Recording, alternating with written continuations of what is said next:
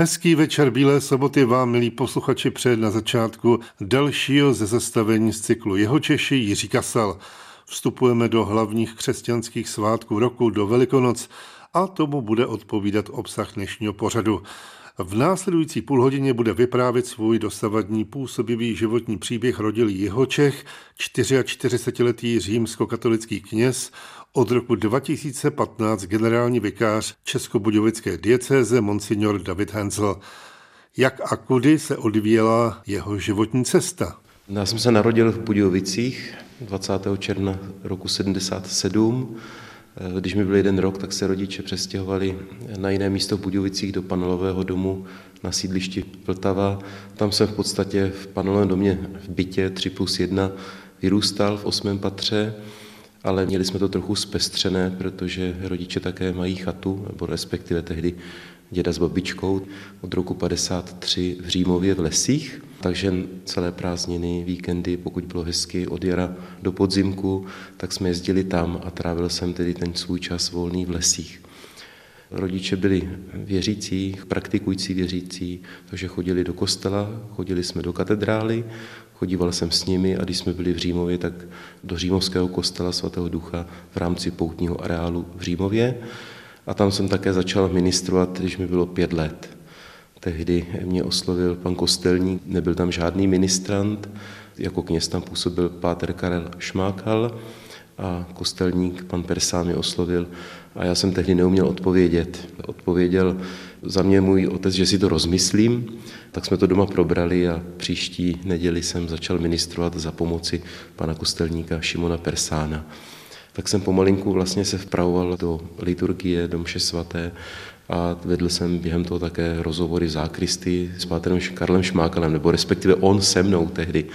Já jsem ne všemu rozuměl, byl jsem takový trochu plachý, ale postupně to ministrování předůstalo i v delší rozhovory, kdy jsem chodil k němu na faru. A to bylo v době, kdy jsem začal ministrovat i v katedrále, a to už jsem byl ale na střední škole. Takže jsem trošku přeskočil, protože to je tematika ministrování.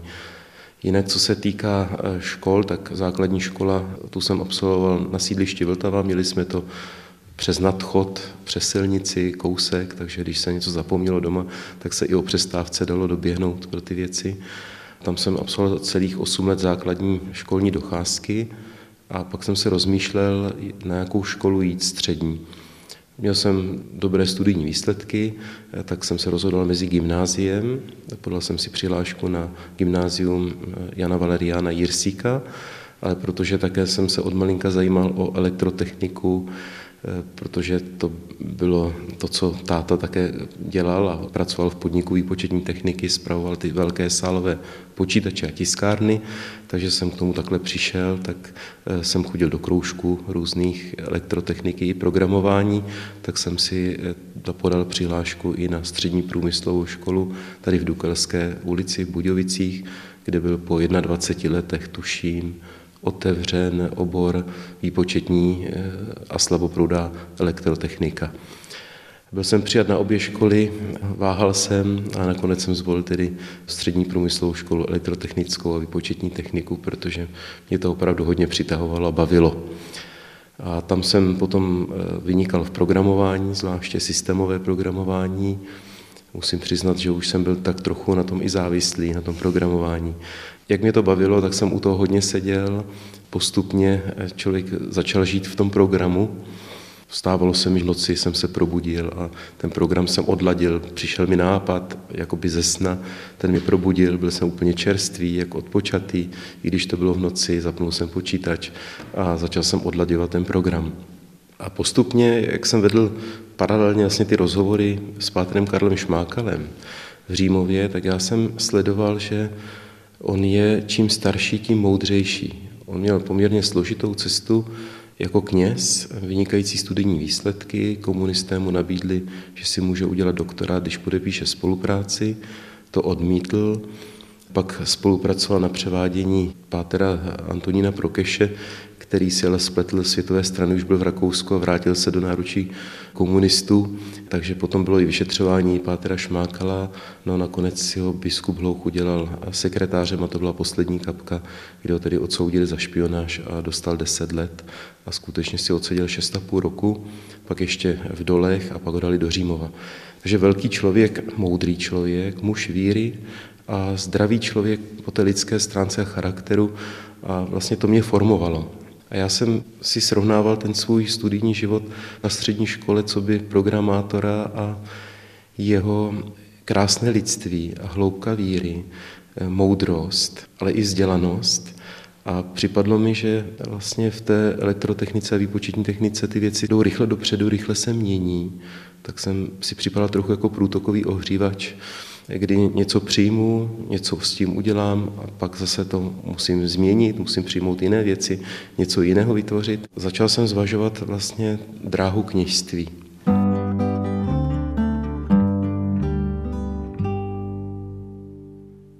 V 17 letech zhruba ta myšlenka přišla, postupně ve mně vnitřně zrála a v určitém okamžiku potom během posledního roku střední školy jsem se zeptal pátera Karla Šmákala, který mě velmi dobře znal, co by tomu řekl. A on velmi moudře k tomu přistoupil a odpověděl mi, já mohu zhodnotit to, co je lidské. To ostatní může zhodnotit pouze Bůh, ale po stránce lidské máš abstraktní myšlení, jsi zbožný, takže nemá nic proti a že by mi dal i doporučení. Ptal jsem se i doma rodičů, rodiče říkali, no je to závažné rozhodnutí, tak jestli by nebylo lepší na jinou vysokou školu ještě. V té době jsem měl podané přihlášky na ČVUT do Prahy, pokračovat ve svém oboru, také na Matfis, byl jsem přijat, byla kombinace ještě s filozofickou fakultou, a oni tedy říkali, abych si to pořádně rozmyslel, tak jsem znovu se ptal Karla Šmákala, co na to říká, a on mi řekl, pán Bůh dvakrát nenabízí. No, tak bylo rozhodnuto. Ještě jsem se s tou myšlenkou zmínil také biskupovi Liškovi tehdy. On řekl, že se za mě bude modlit. No a nazrálo to tak, že jsem podal přihlášku do semináře a to znamenalo, že jsem musel jít do přípravného ročníku takzvaného teologického konviktu v Litoměřicích. To byl rok. Bylo to z důvodu, že jsem neznal jazyk jako latina, řečtina, Probíral se tam systematický katechismus, něco z dějin umění, něco z liturgie, opravdu příprava na katolickou teologickou fakultu v Praze. No, v těch litoměřících jsem strávil rok, byl to krásný rok. Bylo nás tam tehdy 70, eh, nebo něco málo přes 70 uchazečů, kandidátů do semináře, kandidátů kněžství protože to bylo spojené Čechy a Morava, mají ten teologický konvikt spojený a tehdy těch povolání ještě bylo více. Musím říct, že se tam vytvořila skvělá parta chlapů, i když byli jsme různě věkově, já jsem byl nejmladší, protože jsem maturoval v květnu v roce 1995 a bylo mi 18 let čerstvě, takže já jsem nastupoval jako čerstvý 18-letý kluk do té přípravy na kněžství do Litoměřic, do teologického konviktu. No a potom v roce pak jsme dělali přijímací zkoušky na katolickou teologickou fakultu v Praze, tak s tou přípravkou to nebylo ani tak těžké. A byl jsem přijat, vstoupil jsem do arcibiskupského semináře v Praze, to je seminář pro pět diecezí v Čechách, a pak je ještě druhý seminář arcibiskupství Olomouckého a ten je pro tři eh, moravské diecéze. Absolvoval jsem tam první, druhý a třetí ročník a během třetího ročníku mě oslovil děkan fakulty tehdejší, páter profesor Polc, jestli bych nechtěl jít studovat do Říma. Bylo to tak za zvláštních okolností. Musel jsem se trošku stydět, šel jsem pozdě do hodiny dějin, které on vyučoval a on měl také spoždění, ovšem on byl vyučující já žák. A právě v té chvíli mě oslovil na té chodbě. Eh, tehdy ještě bylo vlastně ve hře to, že tenkrát rektor Páter Slavík chtěl, abychom přerušovali studium a šli na základní vojenskou službu, takže on to chtěl i ode mě, ale nakonec biskup Liška vlastně na přání profesora Polce eh, to neučinil a poslal mě tedy rovnou na studia do Říma. Bylo to tehdy dosti pozdě v květnu, já jsem neuměl z italštiny vůbec nic, což je důležité pro studium v Římě.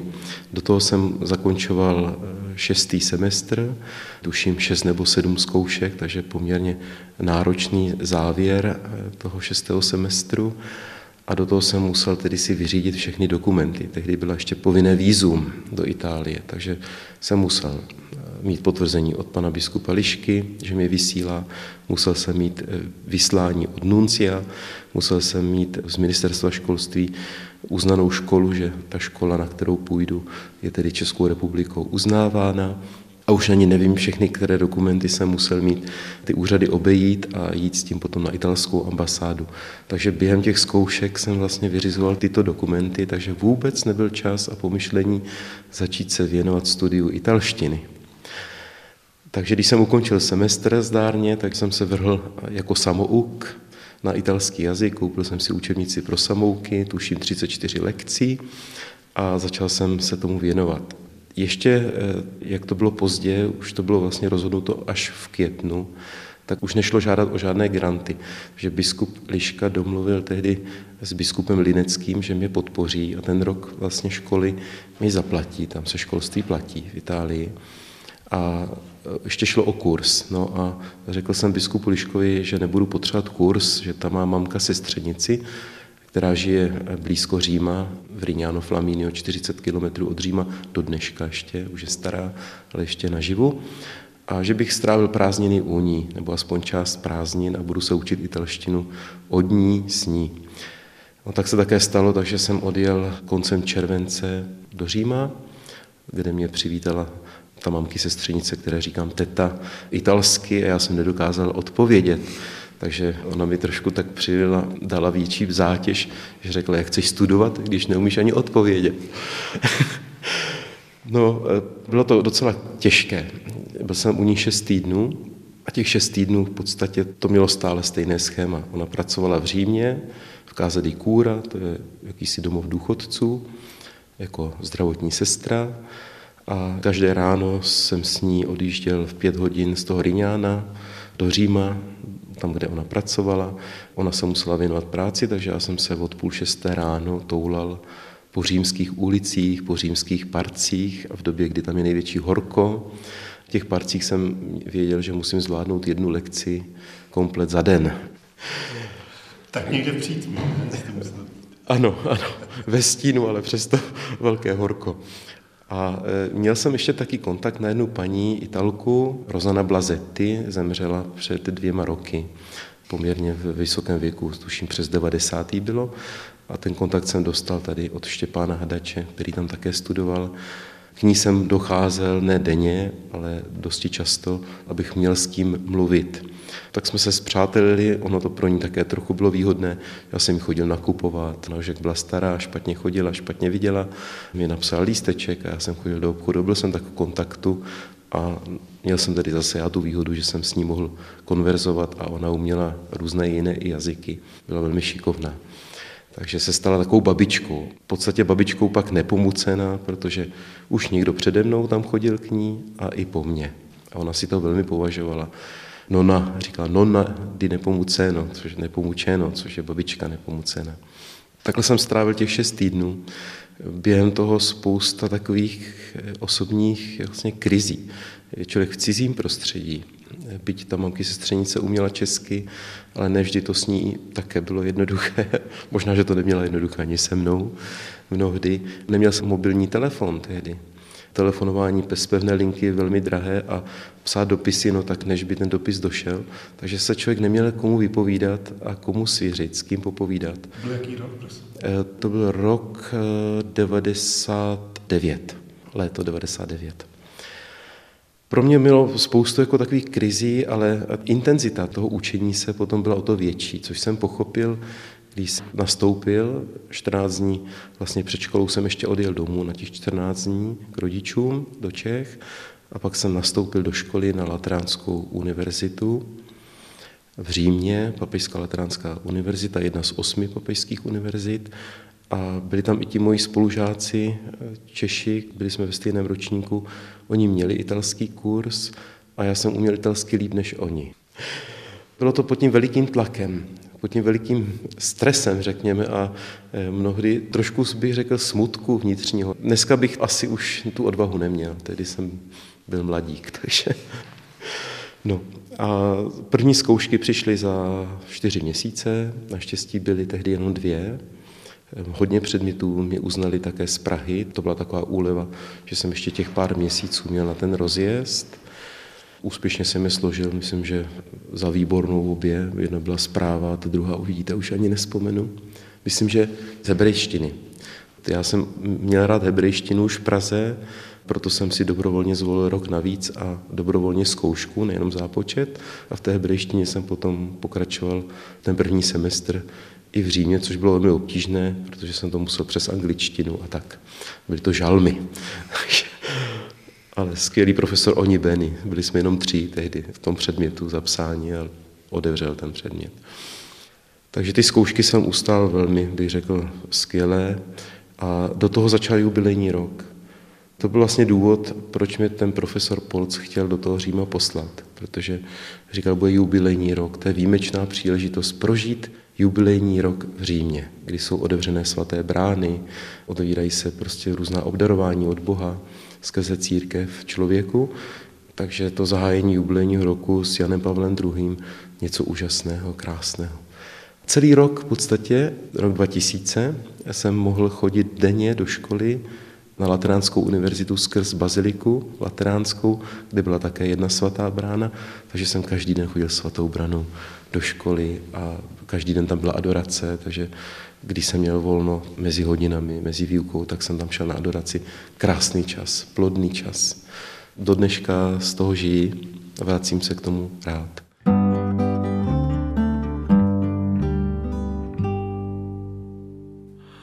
Následně po letech studentských v Římě už zvolna nadešly v životě současného generálního vikáře Českobudějovické dieceze Davida Hensla už roky kněžské.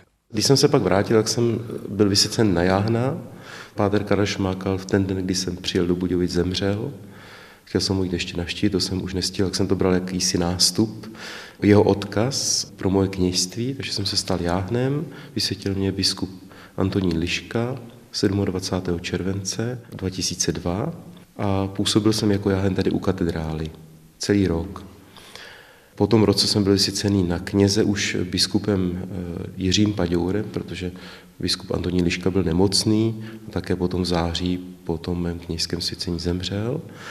A biskup Jiří Paďour mě poslal do Pelhřimova jako kaplana, dneska se říká farní vikář. A v tom Pelhřimově jsem strávil šest let. A celou tu dobu jsem měl touhu pokračovat ještě ve studiích v Římě. Takže po těch šesti letech biskup Paďor mě uvolnil ke studiu v Římě. Opět jsem se tam vrátil, tentokrát na institut pod Lateránskou univerzitou Alfonciana. Studoval jsem morální teologii, bioetiku dva roky a pak jsem měl ještě další 12 měsíců na studium doktorátu. Ale to bylo příliš málo, takže ten doktorát jsem vlastně nedotáhl do konce a měl jsem poměrně složité téma a mám ho do dneška. Nevzdal jsem to, ale není teď v úřadu čas se tomu věnovat. Pojetí hříchů v teologii Stanislava ze Znojma, což byl učitel mistra Jana Husa, takže středověké téma. Jan Vyklev. Ano, ano, ano, souvisí to s Vyklefem a bylo by to velmi jako důležité v posunu chápání Husa a následně teda husické reformace tomu jsem musel přidat znalost latiny a číst eh, latinský rukopis středověky, psaný husím brkem a není to tak úplně jednoduché, záleží, jak je ten text stažený. Jo. No a po těch čtyřech letech, který tam v Římě, jsem se vrátil zpátky do Čech. Biskup Jiří Paďou chtěl, abych nastoupil do Třeboně, kde jsem se stal správcem farnosti Třeboň. Když odstoupil biskup Jiří Paďou, tak se stal administrátorem dieceze generální vikář Adolf Pintíř a ten mi tam potom dal Pátra Kalaše Jiřího, můj spolužák ze semináře, ještě na výpomoc potom tady eh, jednoho kněze z Budějovic a dostali jsme velký okruh až po České Velenice. Takže to bylo zhruba, mám to tak odhadem 800 km čtverečních, které jsem spravoval. Bylo to devět farností v celku. Takže to byl poměrně velký zápřah, ale přesto byl jsem tam velmi rád, protože Třeboňská farnost je živá farnost a ty okolní farnosti, byť je tam menší počet lidí, tak se mi jevily taky jako živé. Takže jsem dělal biblické hodiny, zvláště knihu Sirachovec, která se hodila už v rané církvi k výchově katechumenů, takže jsme ji soustavně četli, já jsem se ji snažil vykládat, k tomu měli i připomínky ti lidé, vlastně, kteří si to četli také doma, se připravovali, takže jsme se vzájemně obohacovali. Pracoval jsem s mládeží, to už jsem dělal na Pelhřimovsku, putovní tábory pro kluky, holky jsem pověřila se vedením děvčat, takže ty kluci chodili rádi a těšili se na ten putovní tábor, kdy se spalo pod Čirákem v lese, celý týden se putovalo, všechno jsme museli nést sebou, oheň každý den a ačkoliv byli unavení a řekli, že příští rok už nepůjdou, tak se už od ledna ptali, kdy půjdeme na ten putovní tábor. Sledoval jsem tím, že vytrhnu vlastně novou generaci nebo mladou generaci eh, ze světa města především, že město vytvářejí lidé, je to prostředí vytvořené lidmi, taky vytrhnout eh, a přivez je do přírody, kde je tedy jasná stopa stvořitele přímo. A musím říct si, že nikdy neměli potřebu užívat mobilní telefony, kdyby to od nich rodiče nechtěli, aby se hlásili, tak si vůbec nespomněli na tablety, na mobily.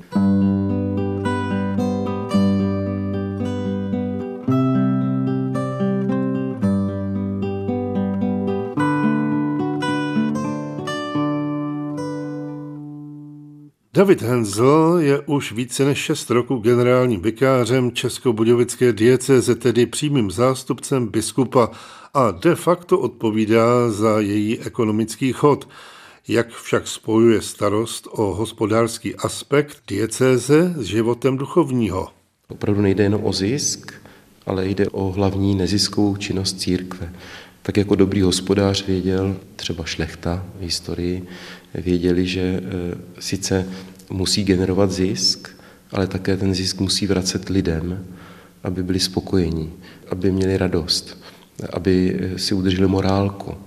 Tak to považuji ten rozdíl mezi čistou ekonomikou a hospodaření, ten rozdíl bych viděl v tomto právě, takže se snažím to vést cestou hospodaření. Je to velmi důležitá otázka, aby člověk, e, stal jsem se knězem, čili to je touha srdce a nějak bytostně se člověk jako do kněžské služby dal, eh, zatímco hospodaření není úplně typické pro kněžskou. Hospodaření v malém ano, eh, každý člověk, duchovní člověk zvlášť by měl být i hospodář a dobrý hospodář, ale v tomto velkém měřítku to úplně není typické a skutečně mi to zabírá 90% času. Takže se snažím nestratit kontakt s lidmi. Pořád mi vyhledávají lidé ke svátosti smíření, ti, kteří mě poznali, nebo když mají nějaký problém životní, tak mě vyhledávají i přípravy na křty, svatby, lidských pár do roka mám, přípravy dospělých ke křtu, katechumeny. Měl jsem jich během úřadu X, zrovna tak eh, několik pohřbů a krom toho se snažím o nedělích sloužit v diecézi. Většinou tedy na mě zbývají zástupy, když je nějaký průšvih, je zjednodušeně řečeno v diecézi.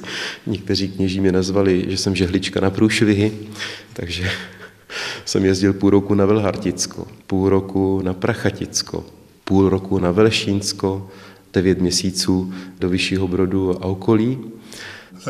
Zachraňovat. Situaci, když buď byl nějaký průšvih tedy, anebo prostě ten kněz vypadl a nebylo koho tam rychle dát a nechtělo se hledat rychlé řešení, protože to má také své zákonitosti. Když někam chcete přemístit kněze, tak musíte přemístit víc kněží, protože vznikají díry, prázdné farnosti a musí se ta situace přeskládat mnohdy velmi složitě, takže potřeba získat čas.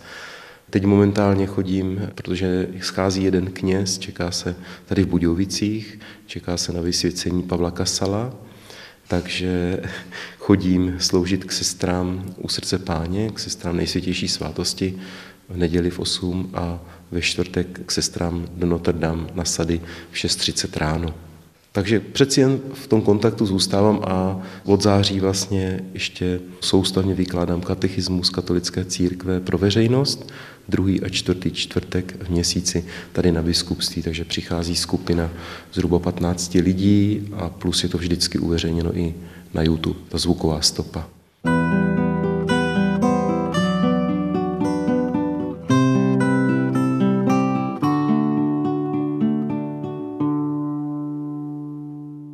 Co nevidět se začnou scházet věřící v kostele na velikonoční vigílii, tedy vrcholné okamžiky pro křesťana. Zajímalo mě, jak generální vikář David Hensel nahlíží Velikonoce v těchto pohnutých časech. Jako kluk jsem vnímal silněji Vánoce. Jako kněz, nebo už dospívající a kněz, jsem vnímal silněji Velikonoce. Totiž eh, ta proměna, která se tam děje, ten kontrast, proměna smrti ve vzkříšení, temnoty ve světlo. To mě oslovuje do dneška, je to podstata křesťanství vůbec. A v souvislosti s tou aktuální situací uvědomil jsem si, že vlastně nejde o bitvu o určité území. Zřejmě tomu kus pole, kus lesa nebo nějakou republiku, ale že my jsme božím polem. Naše srdce, náš život osobní je boží pole a o to se svádí bitva, aby Bůh mohl vstoupit a vstoupil vlastně do našeho života. Ten náš život proměnil. Skutečně, aby to, co je slabé, to, co je krátkozraké, co je kusé, částečné, to, co je příčinou všech nesvárů mezi lidmi, nedokonalé poznání, když z toho vznikají ty konflikty, nepochopení, nesoulad, urážky, hm, pícha a tak dále, tak vlastně jde o to, že ta pravá bitva, nejdůležitější, se odehrává v lidském životě každého z nás, abychom s Bohem nebojovali, ale abychom ho nechali vstoupit a on je potom ta naše obrana a štít. Tak jak říká Kristus, že nebojte se toho, který vás může zbavit lidského života, ale bojte se toho, který může uvrhnout do pekelných muk vaši duši. Tak eh, to je můj takový ta spojitost, že vlastně Kristus se vydal za nás, zemřel, abychom my mohli žít. Třetího dne stal z mrtvých. A tahle proměna, kdyby se dála v lidském srdci každého jednotlivce, tak vůbec války nebudou. Nebudou ani dobyvačné, ani obrané. Protože všichni budeme napojeni na Boha, který je přeci původcem a dárcem života. Sváteční vyprávění generálního vikáře Českobudějovické diecéze Monsignora Davida Hensla pro cyklus Jeho Češi ve spolupráci s mistrem zvuku Michalem Kolářem natočil Jiří Kasel, který vám, přátelé, přeje šťastné Velikonoce.